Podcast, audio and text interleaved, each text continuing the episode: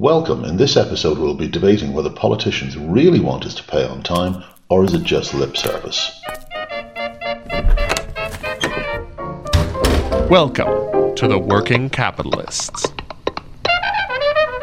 Hello, my name is Brian Shanahan. I'm the founder of Informata and TermsCheck.com. I've been working in the subjects of working capital and procurement for approximately 25 years all over the earth. Hi, my name is Lane Burkett. I'm from Arizona. I'm working closely with Brian and with Informata on working capital projects in all corners of the globe.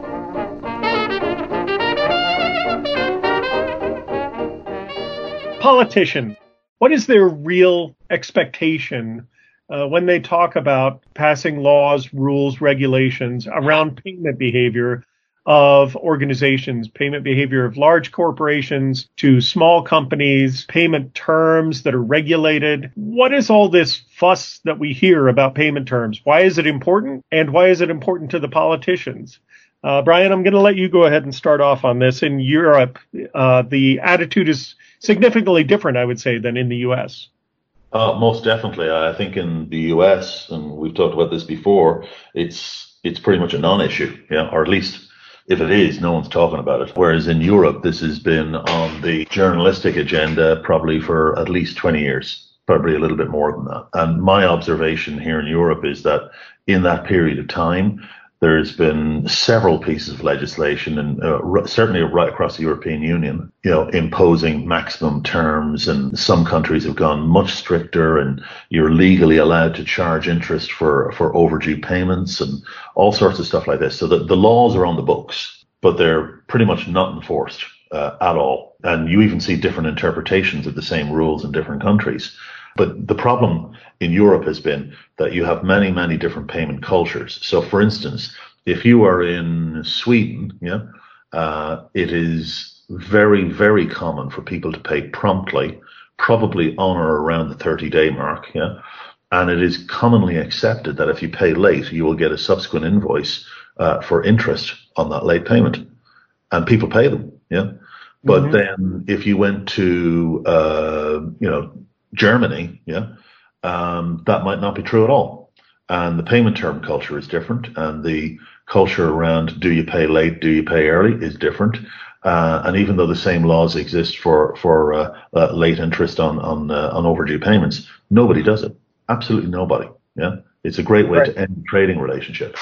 So um, and then you know the contrast in Europe is then you, you get into Southern Europe, Spain, Portugal, Italy, Greece all have exactly the same basic legislation as the Northern European countries, and it is routinely ignored. Routinely, yeah. So you have to ask the question to say that uh, there's lots of politicians in different countries that are, you know, they want to say something that's pro-business and particularly pro-small business because there's millions of them. There's, you know, same in the United States. You know, the you know, more than more than 60% of all people who are employed by a business are employed by a small business of probably less than 10 people. Um, and, and that's that kind of goes all over the world. So there's there's lots of votes, you know, in saying I'm going to do something. Uh, the problem is that uh, you know they say they're going to do something, then they on paper do something.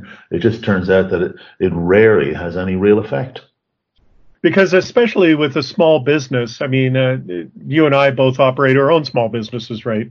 Mm-hmm. And uh, if you have an important customer, how hard are you really going to push them if they pay late? You know, if it's a reasonable amount late, and you need that business, or you're expecting to have business with them the next five years, they're a core part of your business. Then how much are you really going to push and try to try to uh, get those laws enforced? Because it's it's just not good for your business in the long term. They'll just go somewhere else. Is is the fear for a small business? I, um, I kind of ha- I half agree with you because, uh, um, but in my personal experience, I mean, since 2012, uh, the number of invoices that have been paid late more than about maybe four or five days is zero. Yeah, mm-hmm. and and the reason is because uh, and, and this is half the reason also for lots of small businesses all over the world not being paid on time is they don't invoice properly. Simple things like, does everything add up on the bill? Yeah. You'd be surprised how often that happens. Uh, a simple thing in, uh, you know, did you ask for a purchase order number? Did you send your invoice to the right place? Yeah. Uh, there, there's a whole bunch of things that you can do as a small business, which means that you're, you're actually going to delay your own payment because you did something wrong. And something very simple. And this is extremely prevalent. Uh, and that's why for me, I always check beforehand, where do I, where am I sending the bill? You know, how does it get authorized? So do I need a P- PO or not? Uh, and any other, you know, kind of regulation type thing which I may have to comply with. You know, some countries, if you don't do the paperwork properly, uh, there'll be withholding tax involved. Mm. It's easy to avoid if you know what you're doing, but um, but it it all comes part and parcel of the same thing. If you take the right steps up front, uh, then this will be a nice, simple, smooth process. And if you don't, um, well, then you know you're going to end up with a problem and particularly as a small business, that having a few thousand of overdues is a major issue, unlike mm-hmm. in a corporation. Yeah. And collections is the other piece. A lot of small businesses are are reluctant to um, proactively work on collections. To, for, for, instance, when I have a a new uh, customer that I'm working with, I always proactively talk to people, all of the things that you were just talking about, making sure the PO has been authorized, making sure it's scheduled for payment. If uh, uh, and oftentimes what I find is that the buyer doesn't have visibility into the payment schedule. They don't sure. know whether it's scheduled for payment or not. And so the person that I'm dealing with can't tell me that. And just asking the simple question, well, is, can you put me in touch with somebody in AP ahead of time so that I can find out? whether whether my invoice was scheduled to be paid because that's a it's a very reasonable request but they can't answer it and in large companies it's not at all unusual for some hiccup something to to uh, get dropped or or to fall down and and for a scheduled uh, payment to be missed simply because it wasn't on anyone's radar so you just have to, as a small business, you just have to make sure that those things are being paid attention to. But we're moving a little away from our topic. But the same thing happens in big businesses as well, particularly service-driven businesses. I mean, I can remember uh, uh, with a previous employer um, that I was working with a client for nearly six months, and uh, and they hadn't paid a penny, nothing. Yeah, and of course I didn't know about it. Yeah uh, until it got really, really serious. And I had, I had like one of the senior directors of the company call me up and say, Hey, what's going on? I didn't know anything. And it turned out that there was one guy in the client's fi- finance department who'd never heard of us. Yeah. So he didn't prioritize us on the, on the payment list. And that was the only problem. Yeah. And then it was all, it was all good after that. But if I'd known months earlier, it, this, this would have been fixed very easily. Right. And it, and so sometimes it's just finding that uh, information so that you can deal with it. And and proactively for small businesses is important to stabilize the cash flow. But uh, what we were talking about, do politicians really care about these issues? Is it something that they're really trying to help improve or is it only is it only in lip service? Because we don't see any real penalties being exacted on companies that are not following best practices or even following the legislation? Well, uh, there, there isn't, unfortunately. Uh, I think that there are some people who are making some serious efforts.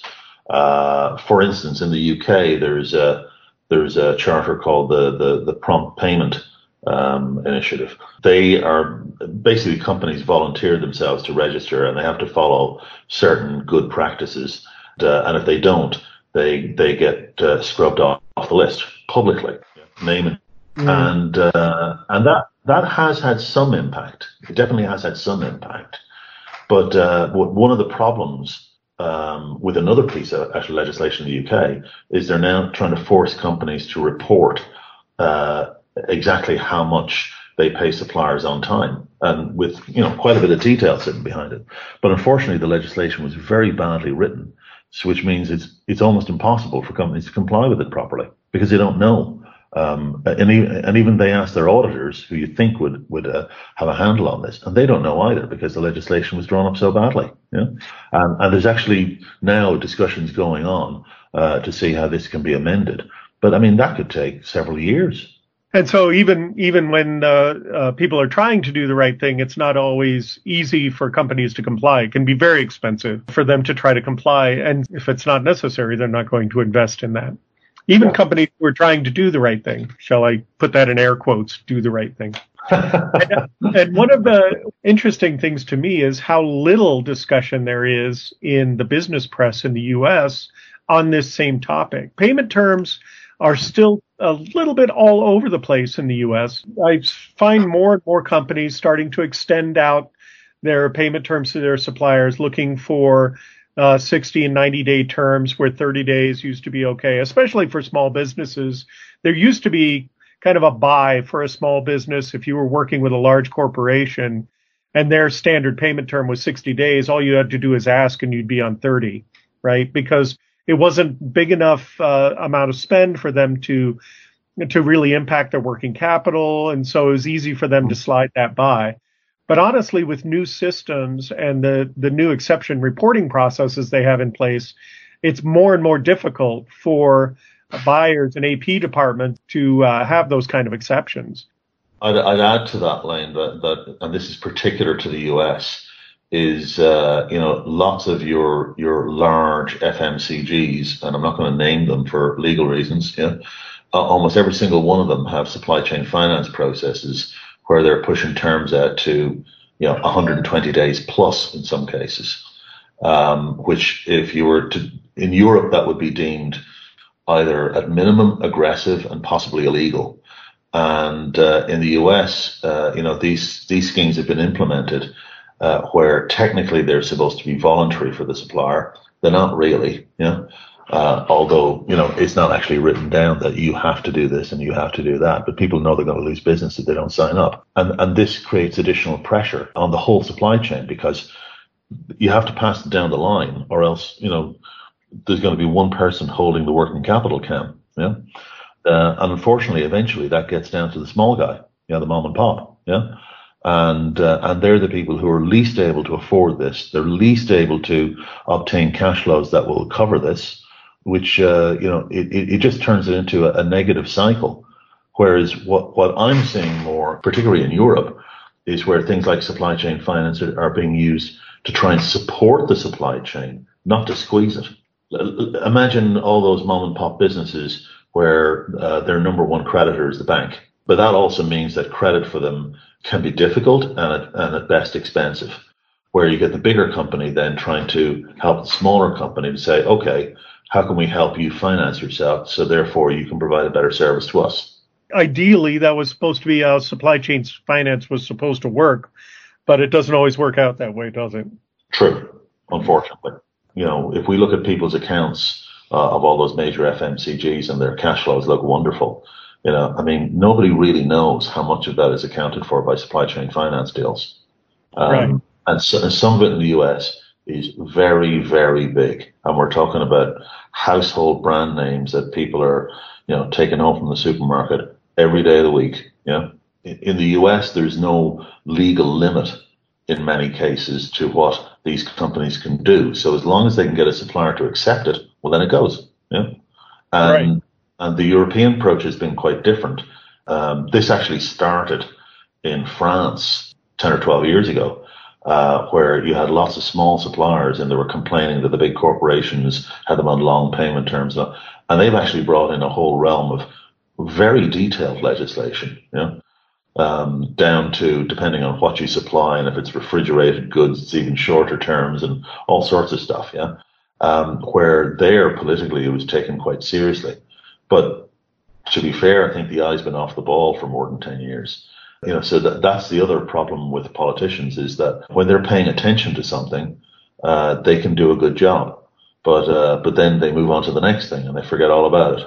Yeah, well, we've talked a lot about uh, Europe and the U.S. Do you have any uh, experience working in this area in Asia? And uh, are you aware of the legislation that's uh, being developed there? Because it's been kind of the wild east there when it comes to payment terms in business but things are um, coming under more scrutiny and more control over time as the markets develop. Uh, which direction do you see them going? I would guess. Uh, I think it's slightly different country by country. I mean, I'll give you an example. So if you go to uh, Japan, yeah, uh, there's been legislation in place for a long, long time, yeah, to protect small suppliers so that where where the normal payment term in Japan is 90 days for large companies trading with each other. If you're below a certain size, the legal limit is 60 days, and it is enforced. Yeah, uh, you know the Japanese are pretty good at following the rules like that. So so that's one situation. But if you went to Korea, yeah, the big chaebols there, uh, the usual term is 90 days, and then on 90 day 90, you don't receive your money. You receive a promissory note for another 90 days. Yeah, um, so it's really 180 days. Um, and for the smaller businesses in Korea, they have far less access to bank credit, and the chaebols basically have almost all of it. Uh, and this means that you have a, a, massive distortion in that market where there is no legislation in place. But if there were, you know, all of Korea's largest companies uh, would be hurt very badly because this this has now been going on for several decades. So it's kind of institutionalized. I think where where it's different is if you go to mainland China, the payment term cultures are they're still evolving simply because as a modern economy, it's much younger than all the others. Yeah. So sometimes they're accepting practices from people they're importing from or exporting to. Um, sometimes you have internal Chinese practices. Uh, they have their kind of promissory note stuff going on as well, which is, I think, uh, not nearly as safe as, say, what you see going on in Korea. I haven't seen very much in terms of legislators across Asia uh, stepping in in any big way to try and regulate this uh, from the point of view of any, of any kind of fairness, um, because I don't think they perceive it as, as that much of a problem yet, simply because. Uh, you know, the tradition is, you know, are we doing the revenue? Are we making the profits? Well, yeah, they are. Yeah.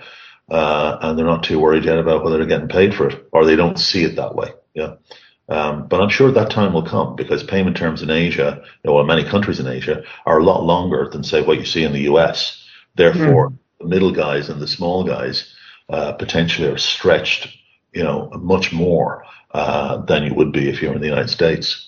Right, and credit is getting tighter in a lot of those countries. The uh, view of risk is changing because of the slowdown in the Chinese economy impacts the entire region.